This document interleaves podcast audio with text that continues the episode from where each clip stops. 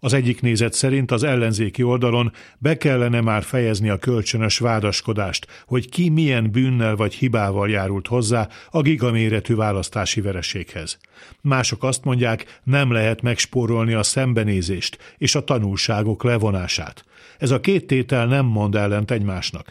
Tisztelettel kérem az ellenzéki politikusokat, hogy mától mindenki csak és kizárólag a saját felelősségére mutasson rá. Arról beszéljen, hogy ő maga mit rontott el. Higgyék el, a kollektív gyónás élménye energiákat tud felszabadítani.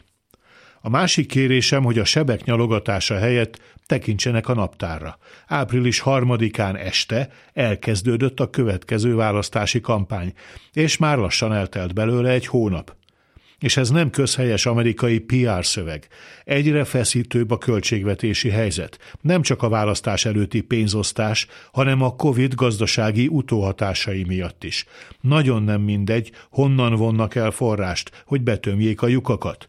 Ebben a kérdésben nincs sok idő hallgatni. Rövidesen mindenkinek meg kell szólalnia, az ellenzéknek is.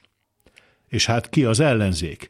Kering most egy közkeletű állítás, miszerint bebizonyosodott, hogy az Orbán rendszert választáson nem lehet leváltani, hogy a miniszterelnök immár beláthatatlan időre megszilárdította a hatalmát.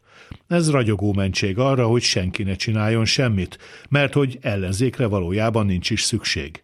Csak hogy ez nem igaz, minden riogatás ellenére nem jött vissza a Kádár rendszer. És ha a demokratikus ellenzék nem ütőképes, akkor a hatalom megtalálja majd a maga udvari ellenzékét a szélsőjobbon.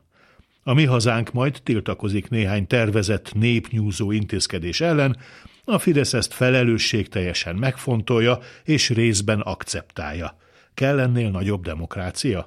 Na ezért lenne fontos, hogy a baloldal nagyon gyorsan jusson túl a bemenjünk-e a parlamentbe, és a hogy nevezzük ezentúl a kaspót típusú vitákon. Jó estét kívánok, Kárpáti János vagyok. A hírek után kezdünk.